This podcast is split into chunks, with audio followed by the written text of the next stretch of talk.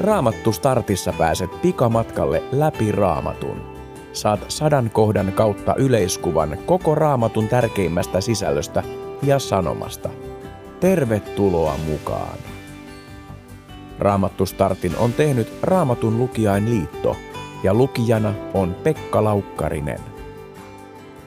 Israelin kansa on lopulta päässyt Jumalan lupaamaan maahan – Egyptin orjuuden ja 40 vuoden autiomaajakson jälkeen.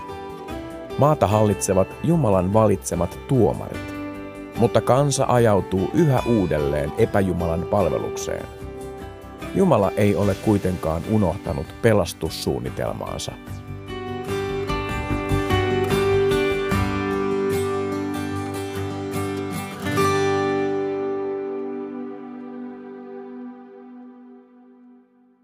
Tällä kertaa kohtaamme naisprofeetta Deboran. Luen tuomarien kirjan luvusta neljä. Israelissa oli siihen aikaan tuomarina naisprofeetta Debora, Lappidotin vaimo.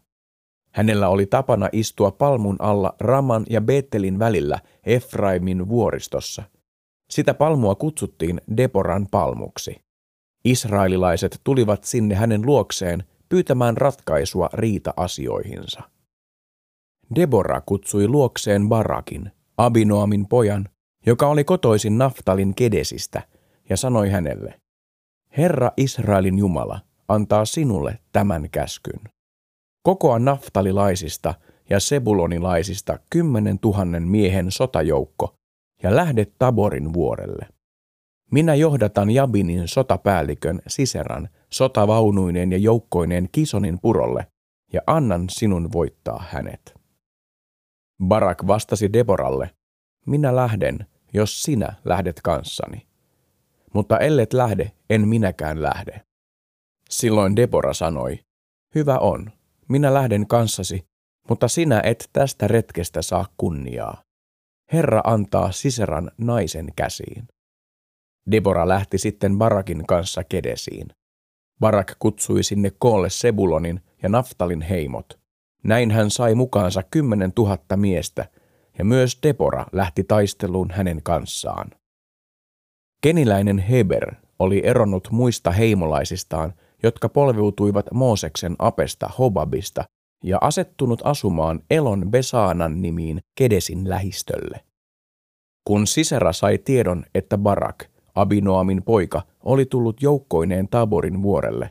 Hän kutsui koolle omat sotajoukkonsa, raudoitetut sotavaununsa, joita oli yhdeksän sataa, sekä jalkaväkensä, ja lähti Haroset Gojimista Kisonin purolle. Silloin Debora sanoi Barakille, lähde liikkeelle. Nyt on se päivä, jona Herra antaa siseran sinun käsiisi. Tiedäthän, että Herra itse kulkee sinun edelläsi. Barak lähti hyökkäykseen Taborin vuorelta kymmenen tuhatta miestä mukanaan. Hänen hyökätessään Herra saattoi Siseran kaikki ne sotavaunuineen ja joukkoineen sekasortoon. Siseran oli hypättävä vaunuistaan ja paettava jalan. Barak ajoi takaa vaunujoukkoja ja jalkaväkeä Haroset Gojimiin saakka. Siseran koko armeija tuhottiin, eikä siitä jäänyt eloon ainoa takaan miestä.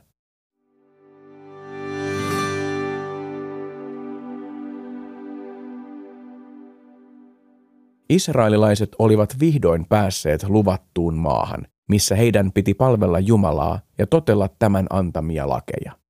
Oli tärkeää valloittaa koko maa, jotta myöskään epäjumalille ei jäisi siellä tilaa. Mutta toisin kävi. Vieraat kansat eivät olleet kokonaan hävinneet maasta, ja israelilaiset joutuivat jatkuvasti heidän ahdistamikseen.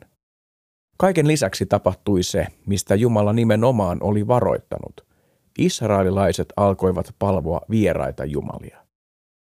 Kanaanilaiset, jotka palvoivat Baal-nimistä epäjumalaa, olivat Deporan ja Barakin aikaan mennessä uhanneet ja sortaneet israelilaisia jo 20 vuoden ajan. Mutta Jumala piti huolta uskottomasta kansastaan. Aina kun tilanne alkoi olla täysin toivoton, Jumala antoi kansan johtoon tuomarin, jonka kautta hän pelasti kansansa ja puhui tälle.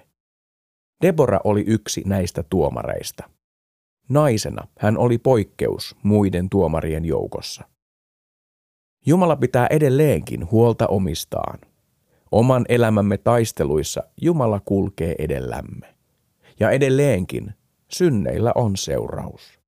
Emme voi syyttää Jumalaa elämämme ongelmista, jotka olemme itse aiheuttaneet.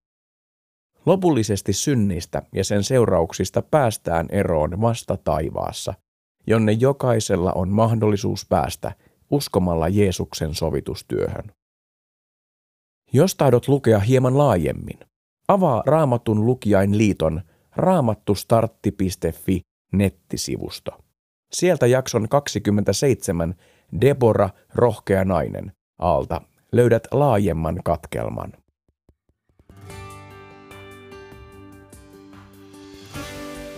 Mieti vielä hetki. Millaisissa elämäntilanteissa sinun on täytynyt olla erityisen rohkea?